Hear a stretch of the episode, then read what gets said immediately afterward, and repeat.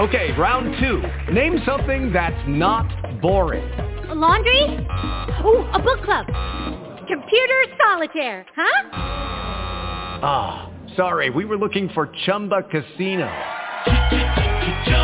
That's right. ChumbaCasino.com has over 100 casino-style games. Join today and play for free for your chance to redeem some serious prizes. ChumbaCasino.com. No purchase necessary. Void where prohibited by law. 18 plus. Terms and conditions apply. See website for details. Due to some violent content,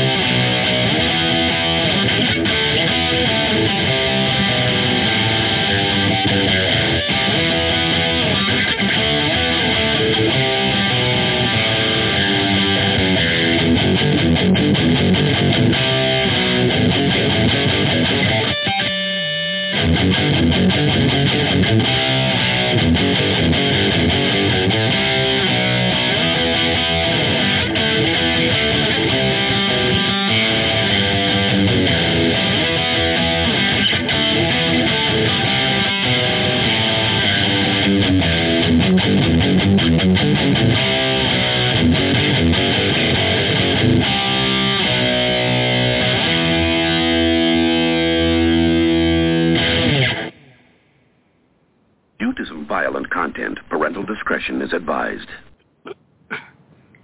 Good evening, everybody, and welcome. It's 11 p.m. Eastern Time on Wednesday, April 13th, 2022. And thank you for joining us for the 128th episode of the Rock and Roll Shrink Radio Show here on Blog Talk Radio. Special thanks to our host, NDB Media. I'm Casey Shapiro, and with me tonight is Dr. Stephen Mathis, a.k.a. the Rock and Roll Shrink.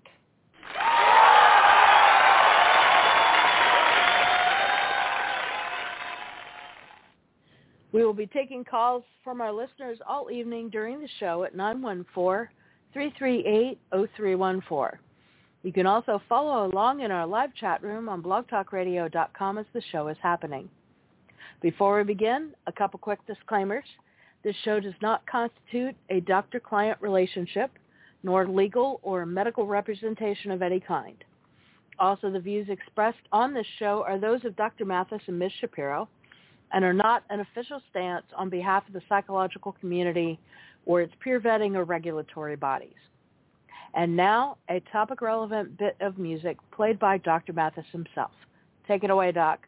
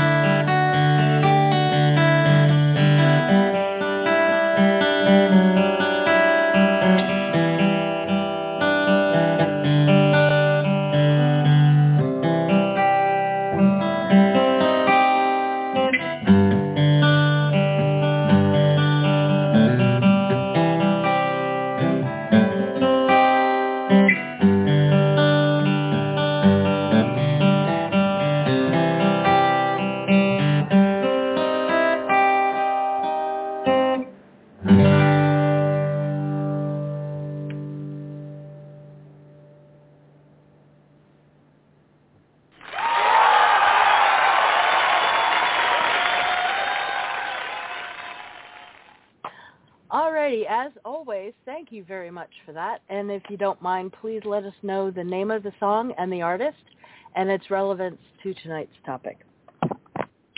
Sure. So that was a song uh, written originally uh, back in the day, actually, before the uh, it was actually recorded, long before it was recorded.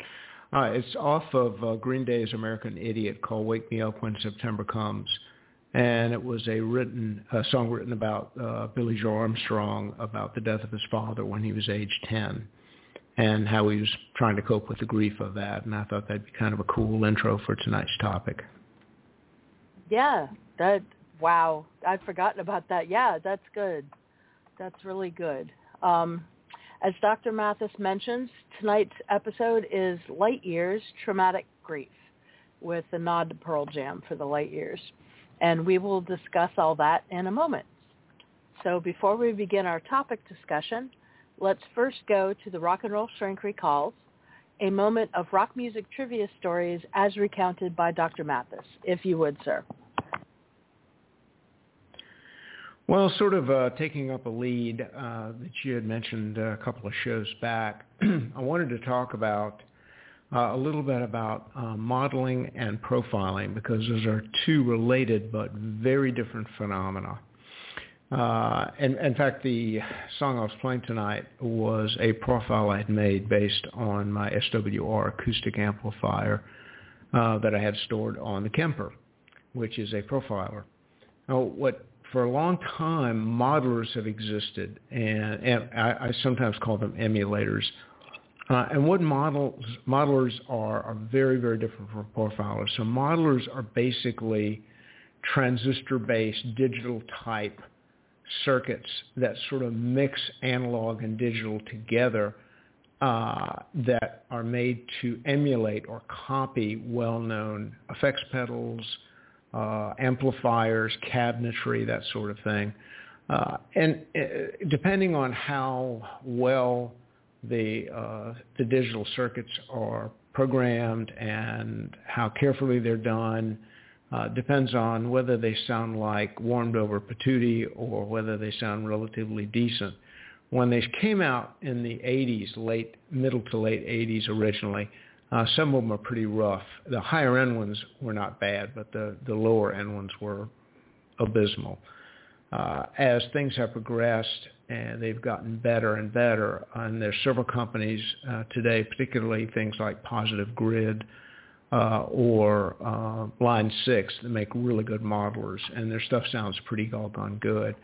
Um, however, uh, you know, you could tweak them and do all kinds of things with them, and and now they make standalone amps that have basically amp modeling inside the amps running through speakers or not speakers and just the heads or whatever. Uh, and, and they're great and fine for what they are. Um, but being an old school, mostly just old fart, but I digress, uh, old school guy who likes analogs and likes the or, organic-y sound of tubes, and, and I just love the way they operate. Um, a lot of the, the digital modelers just don't cut it for me. They're okay. They're, they don't suck. If you get a nice one, they don't suck. Now, if you get one of the, you know, $50 pedals or $100 pedals are probably going to suck. And if you get one of the cheaper amps, they're going to sound like ass. But if you get a decent one, like, for example, the Positive Grid I mentioned or some of the Line 6 uh, pedals, they, they're not cheap, but they sound good. You know, you get what you pay for.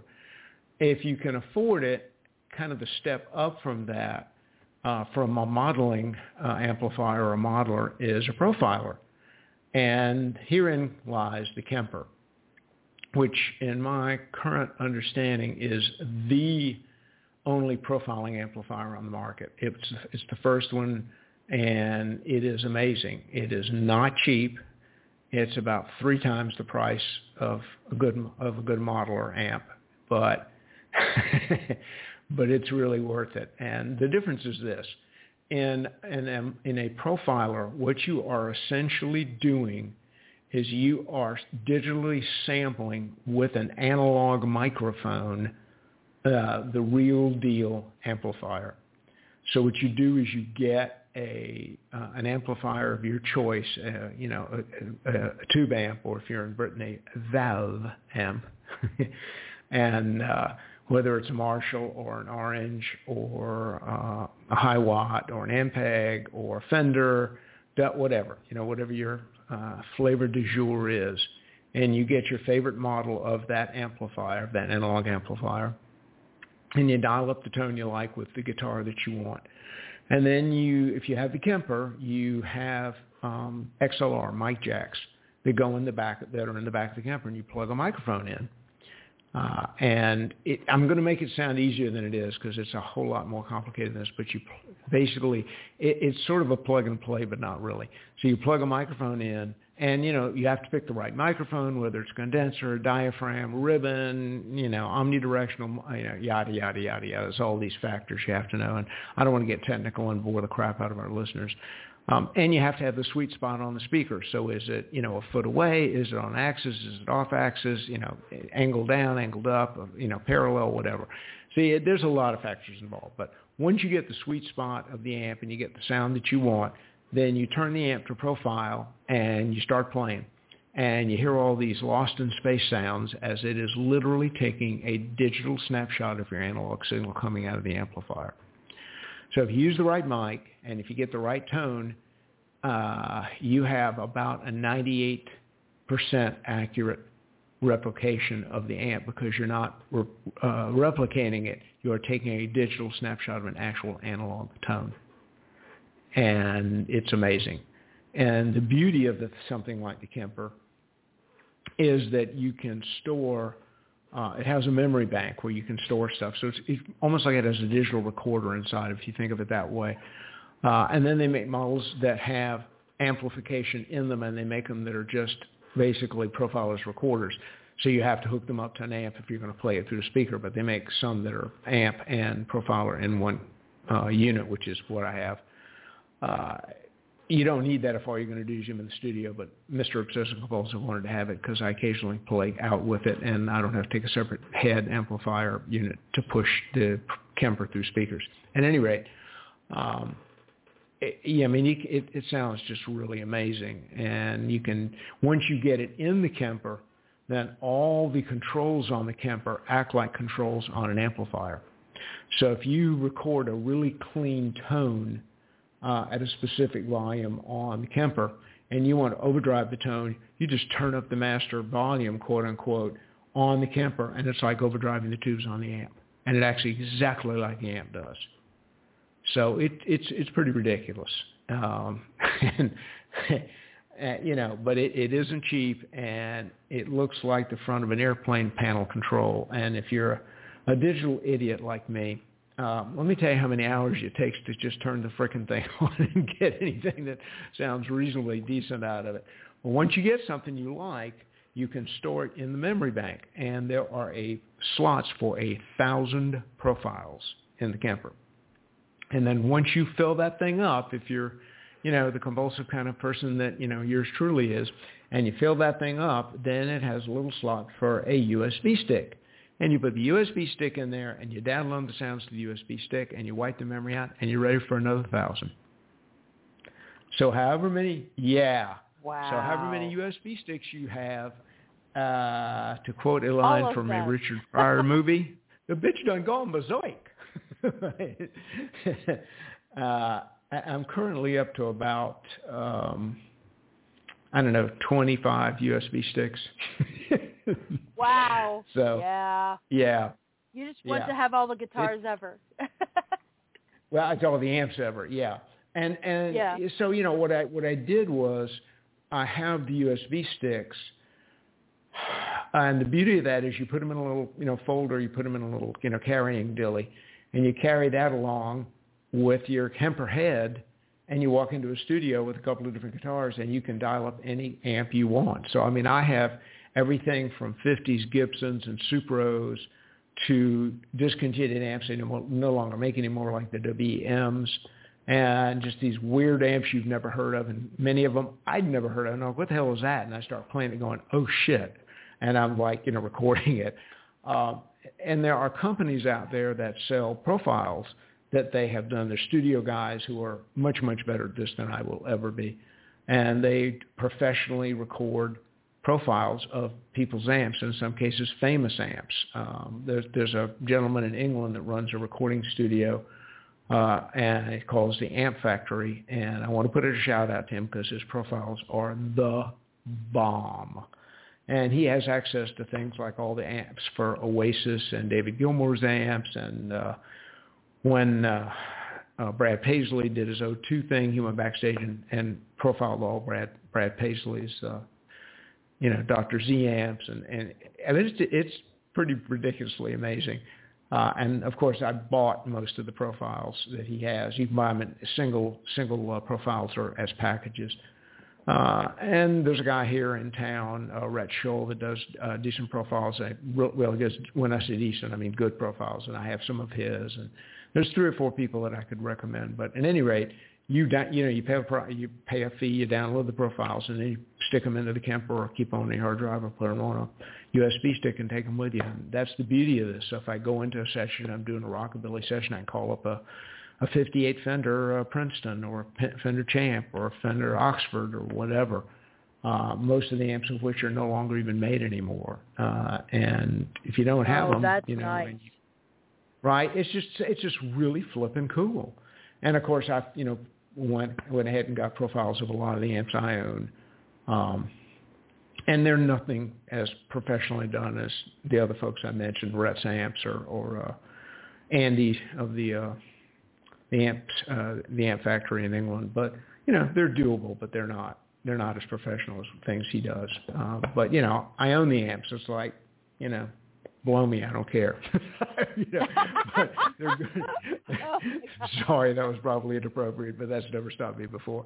And, uh, and you know, they're good enough for me to take and take to a studio and play, and they're like, holy shit! And that beats the hell out of carrying a, you know, a, a, an 80 pound head or a, you know, 120 pound cabinet in the head. And I was just like, no, I'm not doing that. exactly. Yeah, or it's if just you have one of the ridiculous, 'cause in some collectibles cases, and, it, and it dies, you know, now you still have it until you can get it fixed. Yeah, but and, well, and the, the beauty of it is, it's you know that the Kemper they make two versions of it, and they make an amp rack version. So if you have a studio, you know you get the amp rack version and put it in your in your main control room, uh, and then they make what's what I would call a uh, a lunchbox version, and it's not much bigger than an old school kid's lunchbox. And it's got the amp and the profile and everything. I mean, it's really cool. I, I would I would really encourage listeners to go look it up. It's really flipping cool. Um, and I have one of each. I got one for the studio, and I have one that I carry with me, the lunchbox version that I carry with me. Um, So it's it's really cool, and it's got basically you can download bass profiles, and you can also download um, pedals.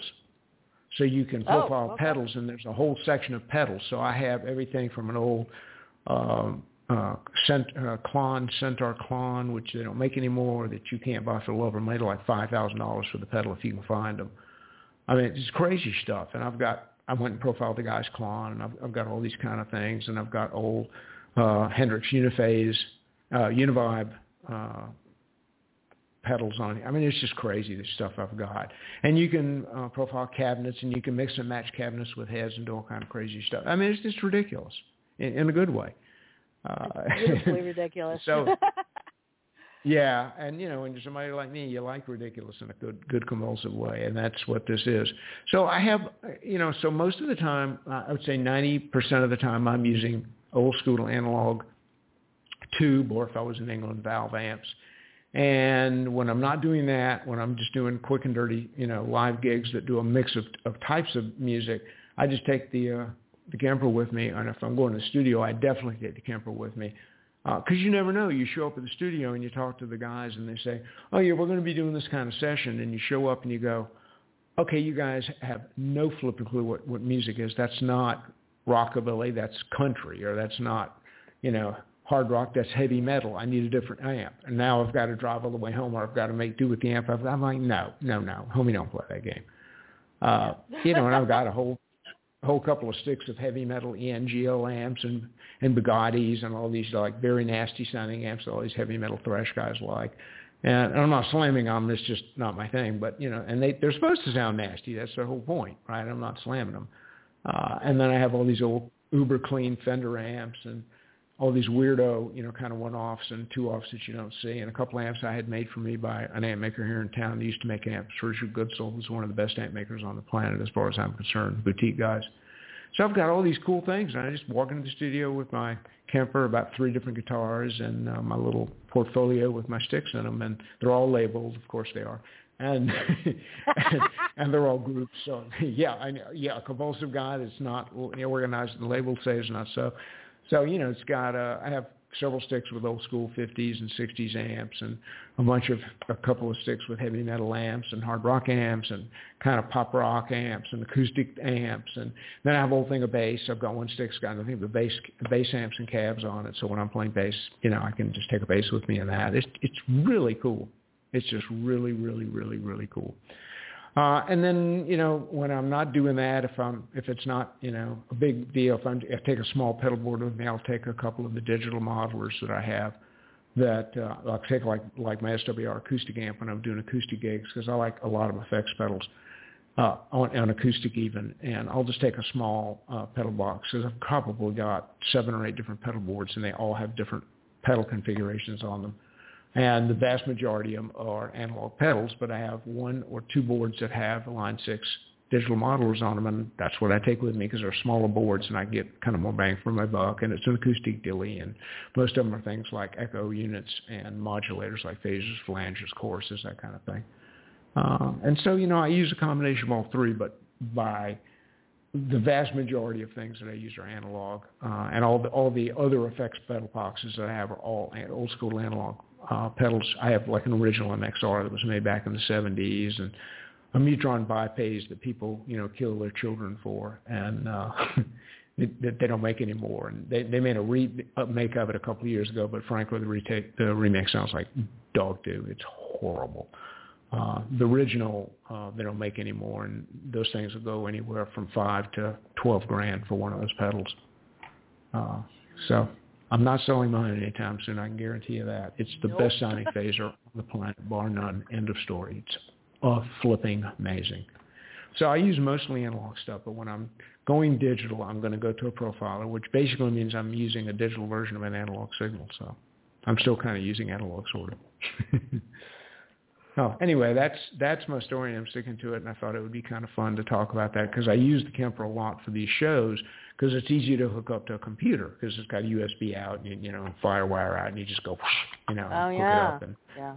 right and so most of the things that the listeners hear me do here on the show is through the Kemper uh, of profiles that I've made of my own amps or profiles I've gotten from Rhett Shull or uh, the Amp Factory or one of the other. Uh, there's about four uh, purveyors of really good modeling uh, software that they have done. They've, you know, modeled the amps and, you know, saved them and sent them in the form. And I have no problem buying them. And, and they're really not expensive. I mean, a lot of these guys, and then, you know, like everything else, they have sales periodically and you get stuff for half price and third off and stuff. And so you can get a whole collection of uh, amp profiles for not a whole lot of money. Uh, you know, the, the initial investment's, you know, laying out the $3,500 for the Kemper 38, whatever it is now. Uh, and the rest of it is just getting the profiles and then learning how to use it. And, you know, five, approximately 500 hours later, I can actually turn it on and like dial something up that sounds decent. Uh, but most of the listeners out there are not dummies like I am with digital gear. So uh, it, it took me a minute, but uh, you know, I, I can operate it, so I'm not complaining. But it was definitely a learning curve. Most of the digital stuff the modelers are not nearly as difficult as learning curve. But the higher up you get in the modeling world, like when you get to some of the higher end line six stuff, or you get to the um, the the positive grid or whatever, it it can get dicey. Uh, you know, and then they make those for computers, then interface with the computer. Uh, they showed a committee box up and playing through the computer, and you know, people like uh, IK Multimedia, Multimedia uh, do those plugins for things like uh, Logic Pro or or uh, Pro Tools or whatever, and they do a really good job with their stuff. Really good job with their stuff. IK Media, Multimedia makes some of the best, in my humble opinion, makes some of the best uh, modeling software for computers, uh, not for performance playout, uh, for studio stuff around. And I would say that they are their amps and pedals and stuff are probably close to uh, Universal Audio stuff. And Universal Audio makes predominantly plugins. Now they make some amp stuff too. They make a Fender, a whole set, set of whole Fender amps and whole thing. Uh, mostly dedicated to studio stuff with limiters, compressors, um, digital delays, reverbs, and stuff, and uh, strips, channel strips uh, that are based off the Neve stuff and done in, in conjunction with the, the Neve company, which is most of my listeners will know if you're a musician is like the pinnacle of pinnacles when it comes to mixing and studio stuff. Uh, to quote Beavis and Butthead, I'm on higher um, when you're dealing with that stuff. But you know, to get an Neve board today will run you anywhere from a quarter of a million to a million plus to get a decent Neve analog board. So it's a lot cheaper to buy the uh, the plugins for uh, for uh, Studio uh, Logic or, or Logic Pro or uh, Pro Tools. Wow. Yeah. I'm I'm just in awe. So there you have it. Fantastic. Yeah, it's a, it's a All lot. right. I mean, and I apologize if I've overwhelmed the listeners today, but I wanted to give them a good sense of what that was like. Because it's not just you, you plug a guitar in or amp, a bass or whatever, and you just kind of go. I mean, it's complicated uh, when you start getting into this stuff. And actually, but, you know, in fairness, if you get an, a, an amp, you know, whether it's a Fender or a Marshall or an Orange or whatever, um, it, to really know the amp and to understand the amp and, and to kind of, you know, be one with the amp, so to speak, and know its quirks and to play it and get the best tone out of it, you got to play with it a while. It's not just plug and play. I can't tell you how many musicians I run into who I go over there and show them how to use their amplifier. And they've got really nice gear. And I'm just like, dude, you've got a freaking $3,000 amplifier and you don't know how to use it? Really? You got a $15,000 presentation Taylor and you don't know how to get good tones out of it? Give me the guitar. You don't deserve it. I mean, I mean, I'm serious. And, and one of the persons I speak with, I'm good friends with, and and I love, I uh, love this guy. And he's he's a signed recording artist and has no idea how to how to operate his own gear. And I'm just like, you got to be fucking kidding me. He's predominantly a vocalist, and and he's a really good Oh, okay. vocalist.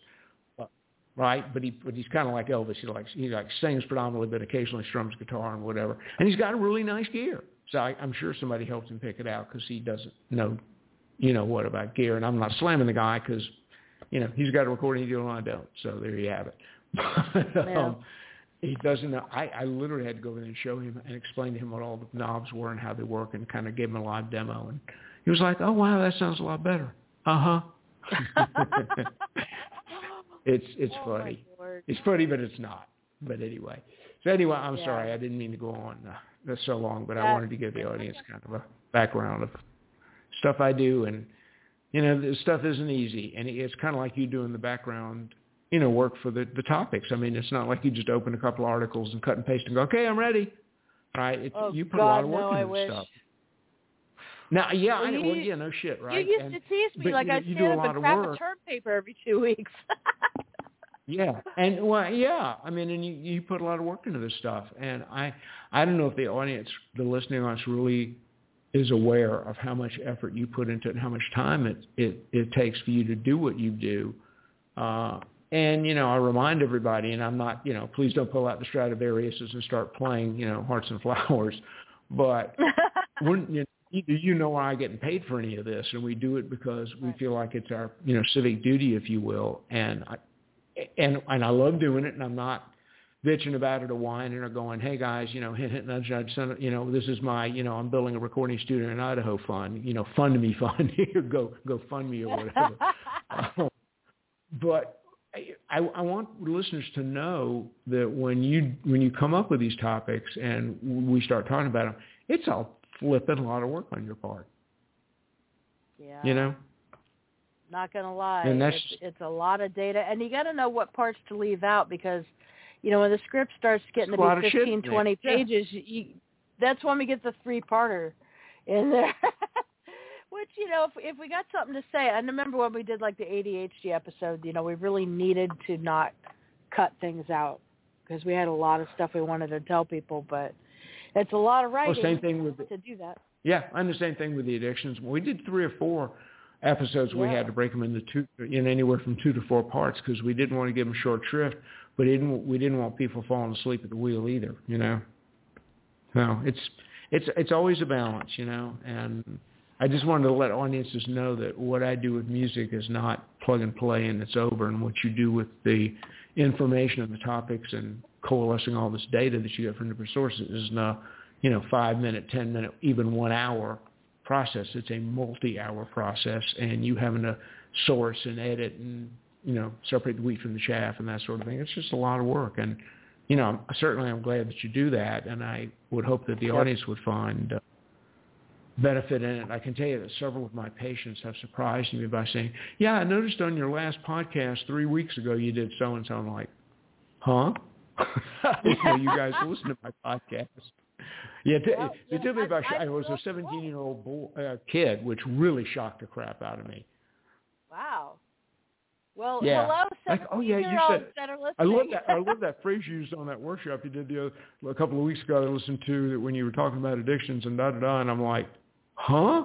Yeah, and you played that song. I never heard it, but I, I heard it on radio, but I knew who it was, and you were talking about. It, and I, and I'm just, and I'm just kind of sitting there with my mouth open, like, what? You listen to my pod like, show? You like my radio show? This is like why we do this. Yeah, I mean, it's, you know, we we enjoy it. I know, but we want to help people I with just the don't stuff expect, we know. I don't expect my adolescent clients to listen to it. Their parents are much more are much less surprised when they go, yeah, yeah, it was a good show you you and that girl did on da da da da da. I'm like, yeah, Casey's got her shit together, right? And it's just, it's just funny. Uh, yeah, I, but you know, I, I expect you know, folks, adult folks to to be more you know thoughtful and listen to stuff. I don't expect 17 and 18 year old kids to go, dude, oh, that show rocked.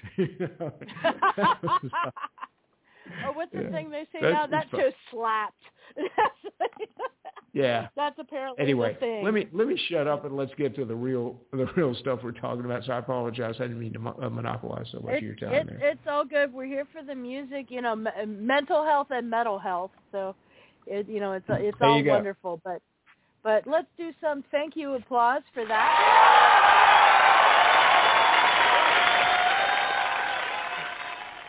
The trivia story is always kind of fun, always appreciated. So um, it's 11:30. again, we will take calls from our listeners and questions in the online chat room throughout the rest of the evening until around midnight. So please feel free to give us a call. Again, the number is 914-338-0314. Alrighty, it's meat and potatoes time. Episode 128, Light Years, Traumatic Grief. Um, Light Years is a Pearl Jam song about somebody having passed away.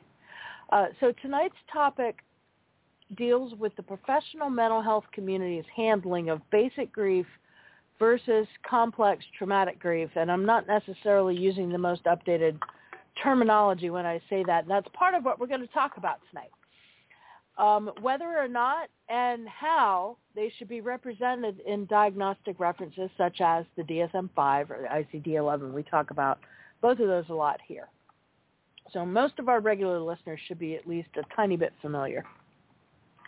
So grief itself at a basic level is a universal natural reaction to losses. And just about everybody will experience it at a basic level multiple times in their lives. Obviously based on the value of the person that you've lost or object, place, event, or other major losses, grief has many levels. And this can affect a person's ability to cope with their feelings and to be a functional person after the loss event in question. There is no single healthy, appropriate reaction to grief. It's not one size fits all, not even close. Additionally, in the United States specifically, if one wants to be able to get professional help in coping with grief, even basic grief, there must be a diagnostic code attached to the symptoms being experienced, and so at least for now, there's a pragmatic need to fit grief into the mental health clinical system. In recent decades, grief has gone from being in the DSM to being taken out to having recently put back in again. And in and out, and we're doing the hokey pokey. so tonight we will discuss the diagnostic history of grief and traumatic grief, and let me tell you guys, that was actually super crunchy enough where I just took a tiny chunk of it because it, it got to be a lot. Um, and then basic grief, traumatic grief, and complex grief, none of which are actually the, the terminology that's currently being used. We will get to that in a second. Uh, section three, how to know when grieving goes too far. And then, of course, we always wrap up with conclusions, closing remarks, and final suggestions. And before we get started, I'm going to check in with you, Dr. Mathis, and see if there's anything that you want to bring up before we dive in. No, I'm good. I just want to say that I like In-N-Out too. no time for the old In-N-Out. Love to come to read the meter. All right. So let's get started. The diagnostic history of grief and traumatic grief. So first, let's talk about the history of the shifting use of grieving in diagnostic settings. This first part is notes that I culled from a very long paper. Um, it's from the Center for Complicated Grief at Columbia University School of Social Work in New York and it has some commentary on diagnostic criteria. This is just about the most updated versions I could find. So they had to say this. The most recent versions of standard official diagnostic guidelines, and, and this is referring to grief, include a diagnosis of prolonged grief disorder in DSM-5 and ICD-11. That is the quote, official terminology that I mentioned earlier that I hadn't been using. And I'm actually going to pause my notes to point out a thing. I mention it later, but I want to get this off the table now. One of the reasons we wanted to do this show is people taking issue with pathologizing grief because a lot of the guidelines and the criteria really are not realistic and appropriate boundaries for people who are grieving. There are people who are grieving that have problems, but a lot of people are feeling pathologized over a reaction that's fairly normal. In fact, this happens a lot in trauma diagnoses, and I know it's happened to me as a PTSD person that essentially I've got a lot of really screwed up reactions, but if you'd done what I'd done, you'd have them too. And grieving is suffering from the same thing. And this is upsetting people who are grieving because they feel like they're being made to sound like there's something wrong with them because they're not over it. And this is why, I, and one of the things that upsets them, all the different terms for the same damn thing, and some of them are synonyms, most of them are not. But they're used interchangeably by a lot of people that really don't understand. And I can see where that's upsetting because if you just lost somebody, you have enough crap on your plate without this. And that's why I wanted to point at it. But the term that is in the DSM is prolonged grief disorder. And this is not what was in before. And we're going to get to that in a little bit. That has to do with depression. So this is the condition that in the past, up to the last couple years, uh, the psychological community had been calling complicated grief. And I'm going to get to definitions and stuff in a bit. Because these are very specific things. They sound interchangeable, but they're kind of not, and I'm going to walk you through it. Okay, in the ICD-11, remember that comes from the WHO, in 2018, the World Health Organization approved a new diagnosis of prolonged grief disorder. Guidelines for this diagnosis include the occurrence of a, quote, persistent and pervasive grief response characterized by longing for the deceased or persistent preoccupation with the deceased accompanied by intense emotional pain such as sadness, guilt, anger, denial, blame, difficulty accepting the death, feeling one has lost a part of oneself, an inability to experience positive mood, emotional numbness, difficulty in engaging with social or other activities, end quote and there's a link where you can find the full guideline. Allow me to please point out that almost everything in this definition I just read to you is part of the kinds of things where people are bitching that regular grief is being pathologized. Because almost everything they just said without context and without further examination of the situation really kind of just makes it seem like anybody who's grieving is kind of a dumbass. and this is what we're poking. Okay, the next part, in the DSM-5, they were a little slow in the uptake, but in 2020, the APA approved a new diagnosis of prolonged grief disorder for the DSM-5.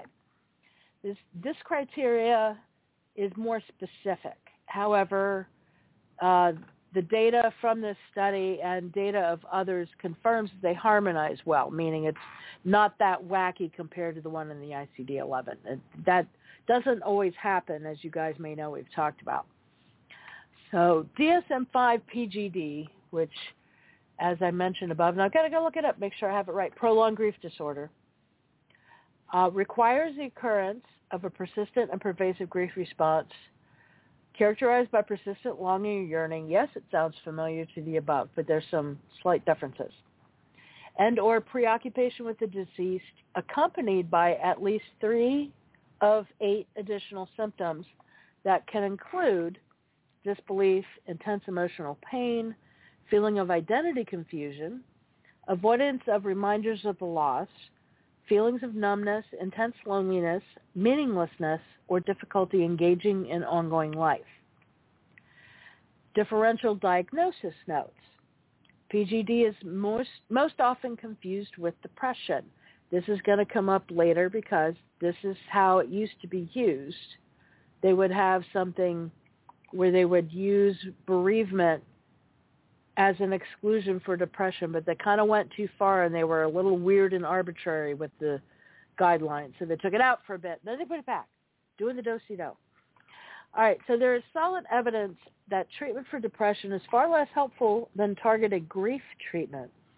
So this difference is important.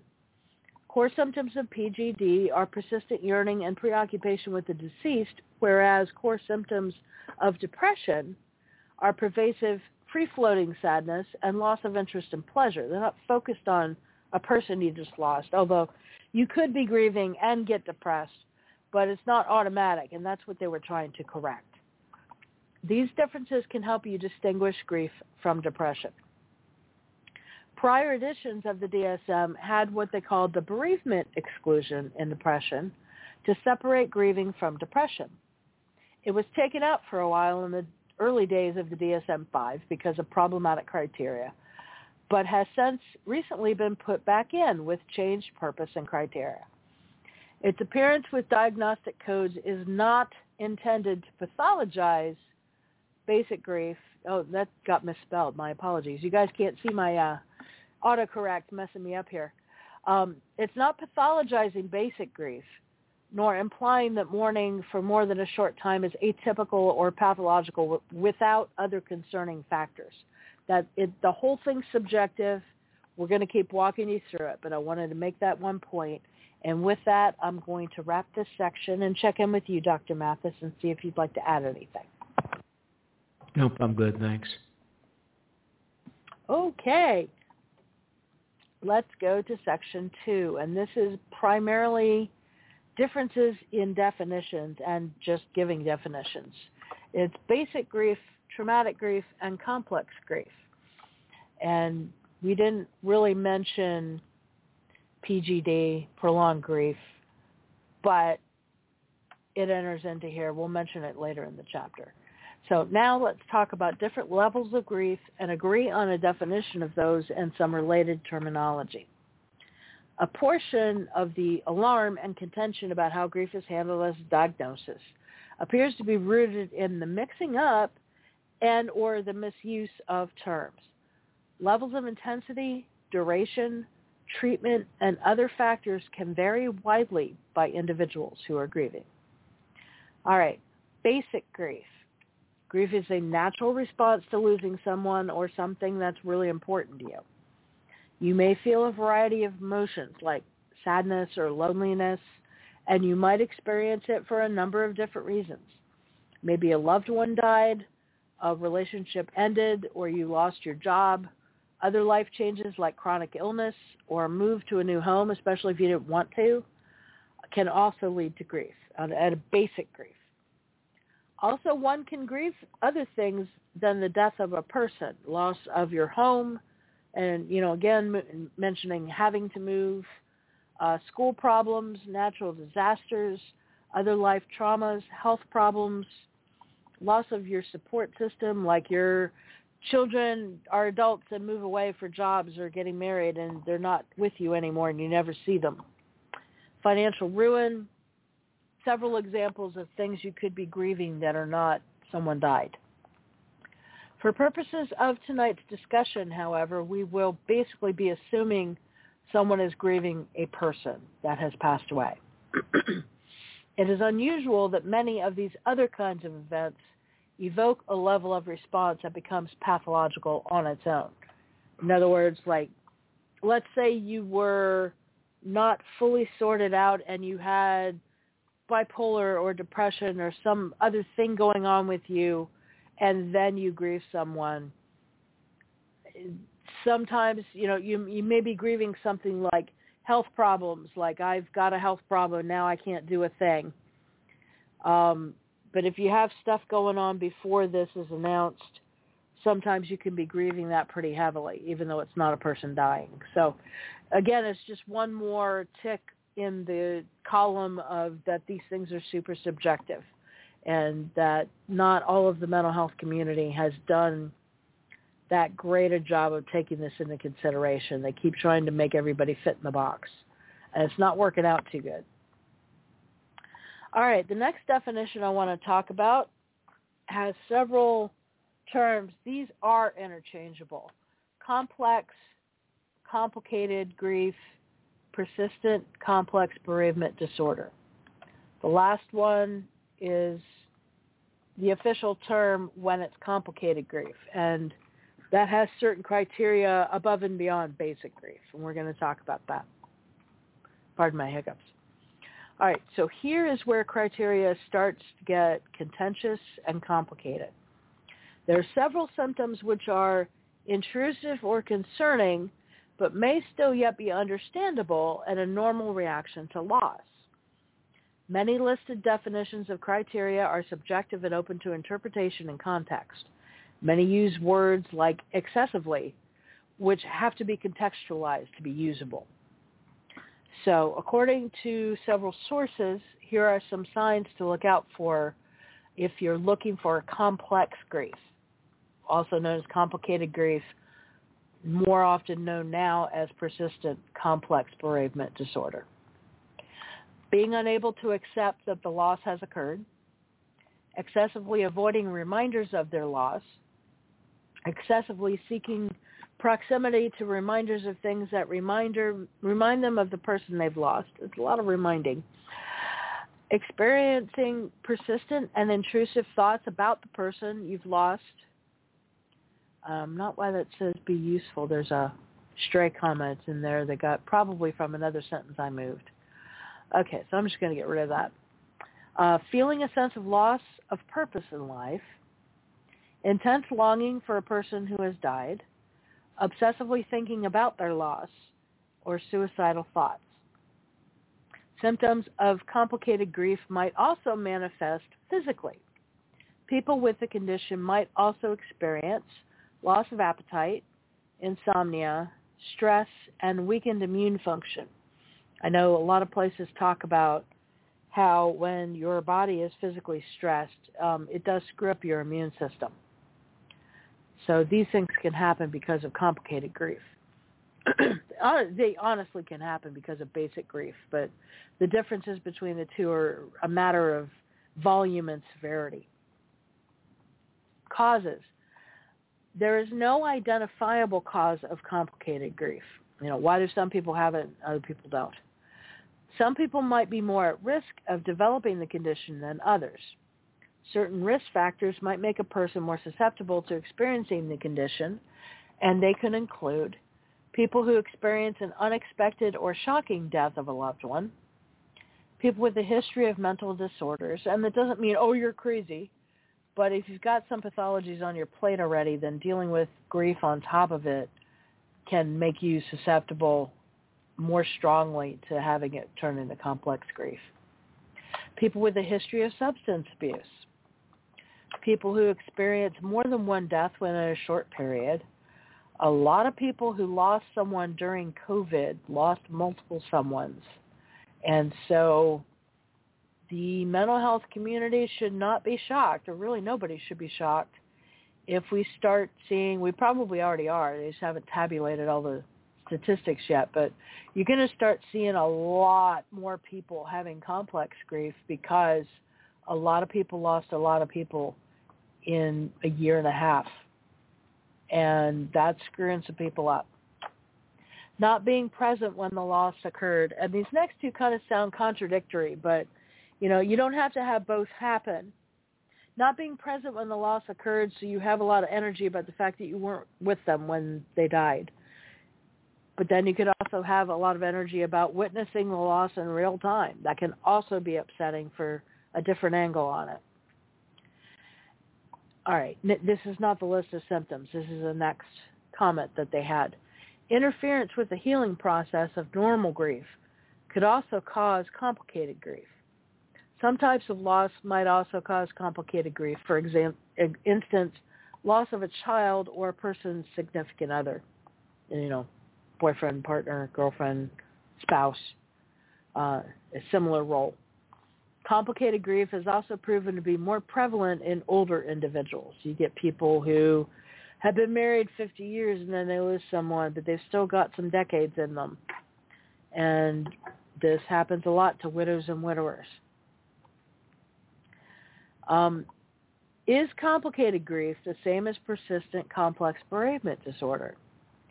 Diagnosis assigned to individuals who experience an unusually disabling or prolonged response to bereavement. It was formerly known as complicated grief disorder. Persistent complex bereavement disorder causes sufferers to feel extreme yearning for a deceased loved one, usually over a prolonged period. And we'll have some more definitions below that will help with that.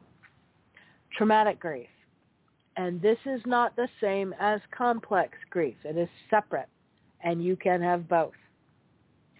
A loss, assuming a death, under traumatic circumstances, such as a violent death, like a crime or uh, natural disaster, or an unexpected death, um, drunk driver, or some particularly pernicious kinds of cancer. All of a sudden, five weeks are gone um, this is not completely unrelated to PTSD. In fact, when they put it back in the DSM, the coding was right down the hall from PTSD. And this is not an accident. Studies have examined traumatic loss among groups such as elderly caregivers of terminally ill spouses, young adults who lost a friend to suicide, and parents who lost a child in a traffic accident. These have shown ensuing symptoms in two categories. First, separation distress, involving preoccupation with thoughts of the deceased, longing, searching, loneliness, and impaired functioning. And two, traumatic distress, feeling disbelief, anger, mistrust, and detachment from others.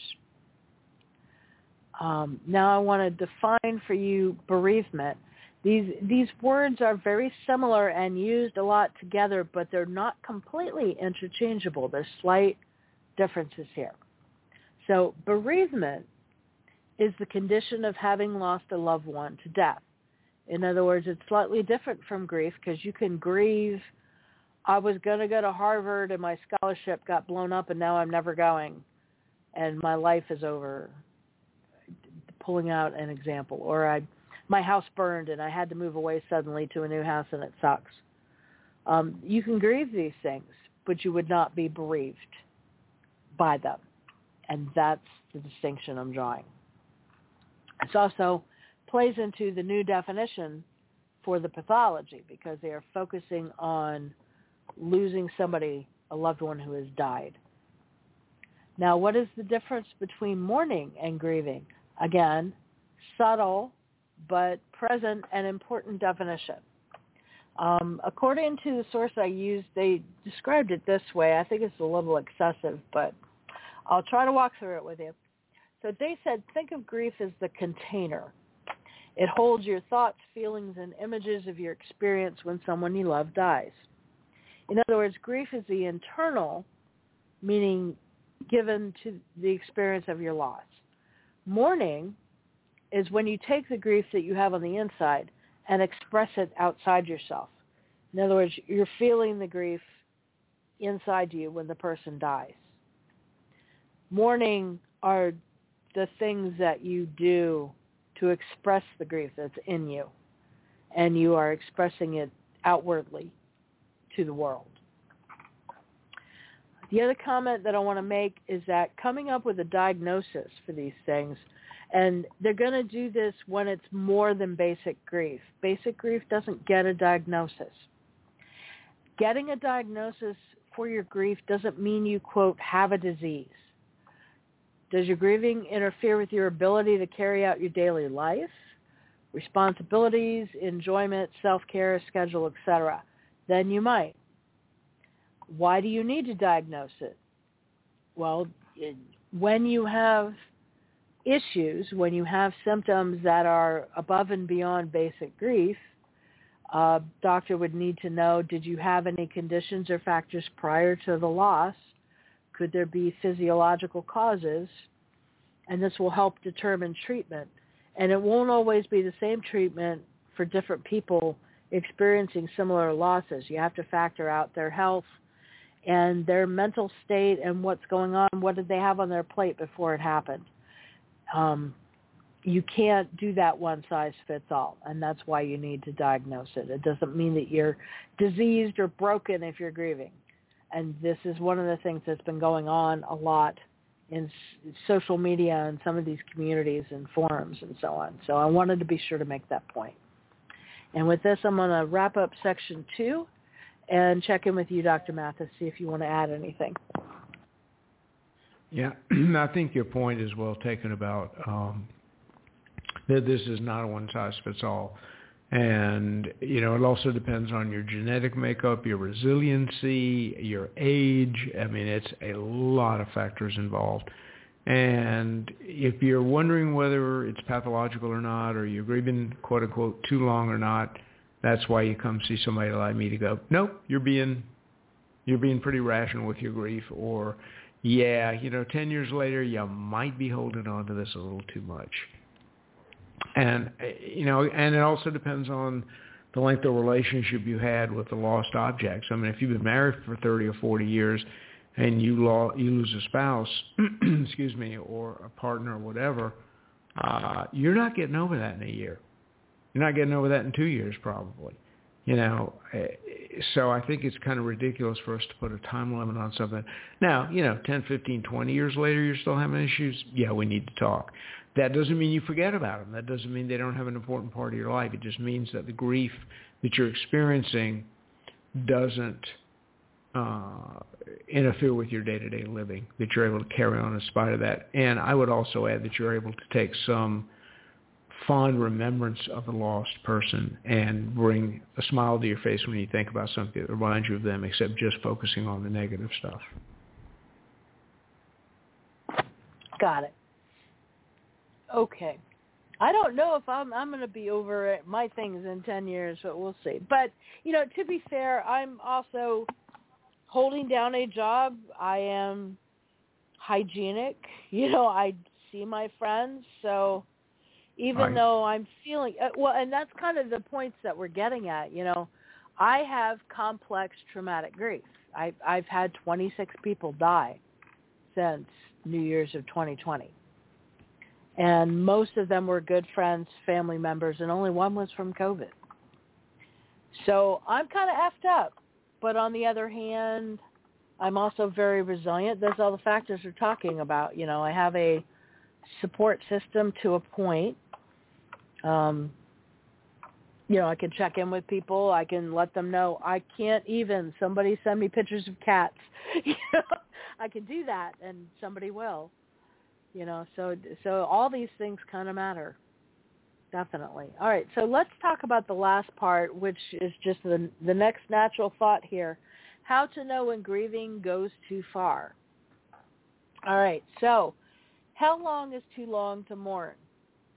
This is a rather toxic notion in our society that was culturally handed down from prior generations that felt it was shameful to be seen or known to be grieving, quote, for too long, uh, usually measured in a handful of months at the most generous. There is no such thing as a deadline be- because the, quote, five stages of grief and other forced structured models do not follow reality.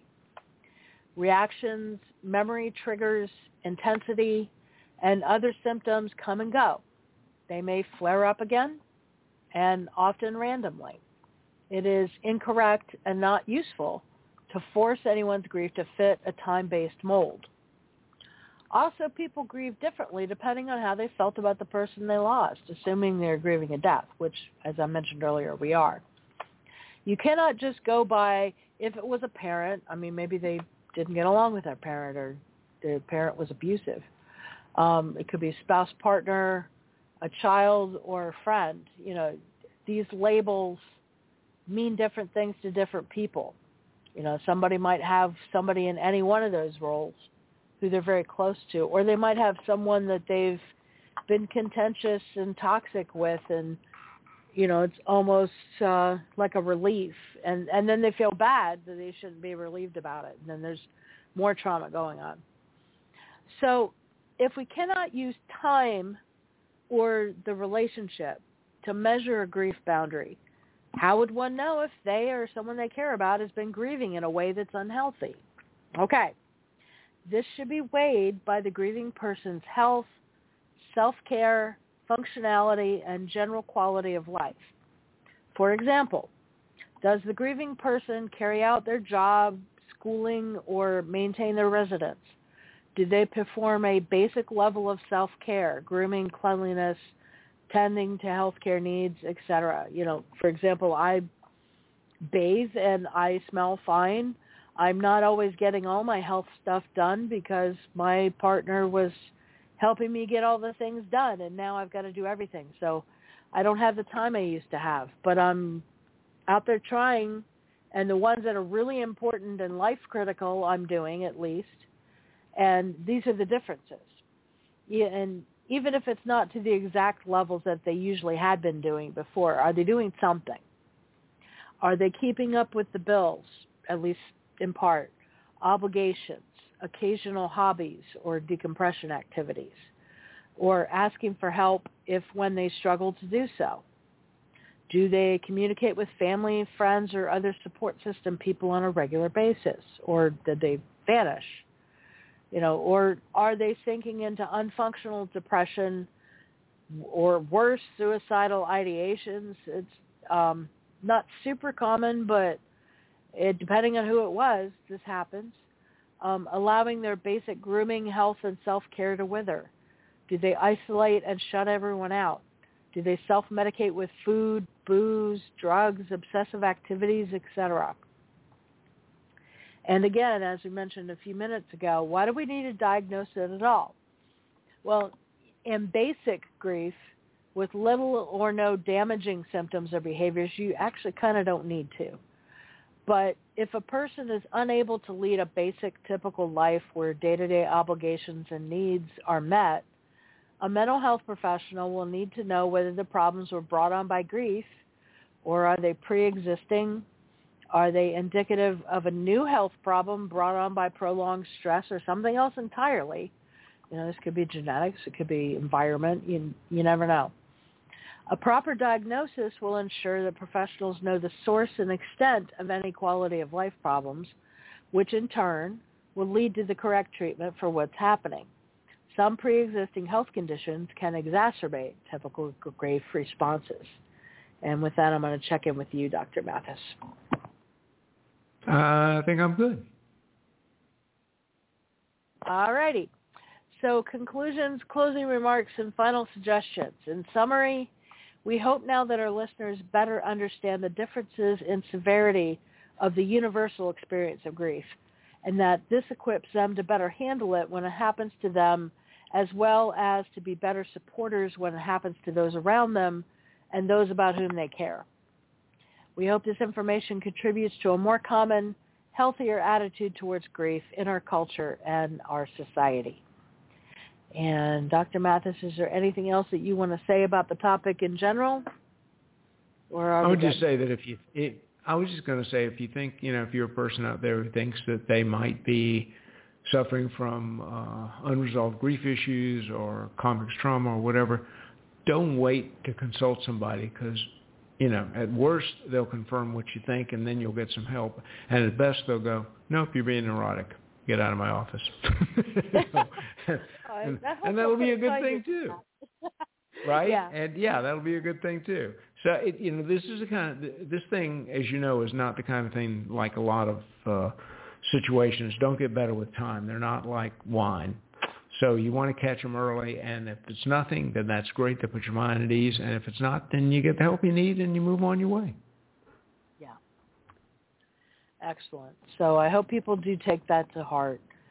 Um, and it is the top of the hour. So on behalf of myself, Dr. Mathis, and NDB Media, we want to thank our listeners this evening and give our appreciation to those of you who might be joining us later via podcast, iTunes, iHeartRadio, TuneIn, Spotify, etc.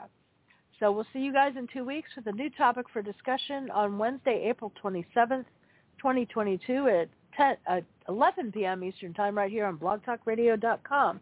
By the way, I'm going to have an MRI under sedation just a few hours before I come talk to you guys. Hopefully I won't say anything silly, but just in case, I thought I'd warn you. Also, next time we do the show, everything will be fine, but I want to give you guys a heads up. Um, Dr. Mathis is in the process of moving to another state. And speaking of support system, going other places, sniff, sniff. Um, so the next show will be fine, but sometime in our not too distant future, we may have some scheduling fuckery going on, and you know we'll let you guys know as soon as we can. So we're here for you right now. BlogTalkRadio.com. We want to give a shout out to other NDB Media shows coming up in the next couple of weeks. Travel Itch Radio on the 14th, tomorrow night, 8 p.m. Eastern Time. For more than 80 years, Hosteling International USA has provided a network of affordable accommodations in converted mansions, reinvented lighthouses, and historic urban buildings. The nation's oldest and largest hostel grand, um, HI, which is the Hostel International USA, hosts more than a million guests per year in nearly three dozen hostels, offering environmental, social, and educational leadership in the travel industry. Find out why when Hosteling USA Vice President Aaron Chaffee visits Travel Itch Radio for a 30-minute interview with Dan Schlossberg and Mary Ellen Nugent-Lee. Sports Talk with the Guys, Saturday morning extravaganza, 9 a.m. Eastern Time. The Monday morning quarterbacks are live on Saturday morning, hosted on StreamYard. Please check the NDB Media page on Facebook for links and times. Sunday the 17th, 8.30 p.m. Eastern Time. Please join me for the Fear the Walking Dead online viewing party, Season 7, Episode 9, mid-season opener. Follow me. The synopsis. Alicia takes refuge in the home of a mysterious stranger. With her fevers growing worse and Arno pursuing her at every turn, Alicia is forced to confront the failings of her past and how she will face her future. Monday Night in America with Roger Noriega, 10 p.m. Eastern Time. Roger D. Noriega brings you his unique take on politics, current events, entertainment, sci-fi, and history. Currently also hosted on StreamYard. Tuesdays at 10 p.m. Eastern Time, Fandom Access Weekend Review. Join the talkative trio of Jamie, Karen, and AJ as they digest another night of television.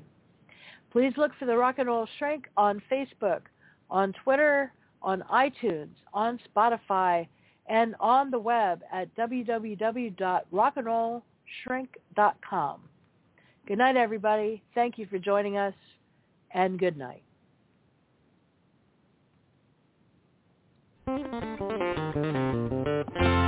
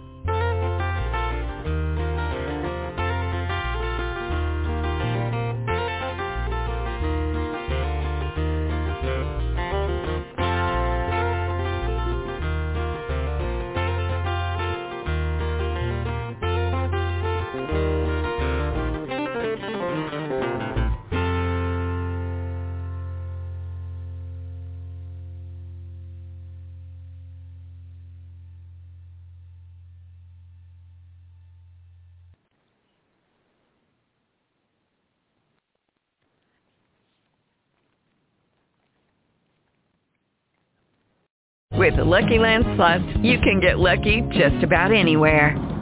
This is your captain speaking. Uh, we've got clear runway and the weather's fine, but we're just going to circle up here a while and uh, get lucky. No, no, nothing like that. It's just these cash prizes add up quick. So I suggest you sit back, keep your tray table upright, and start getting lucky. Play for free at LuckyLandSlots.com. Are you feeling lucky? No purchase necessary. Void where prohibited by law. 18 plus terms and conditions apply. See website for details.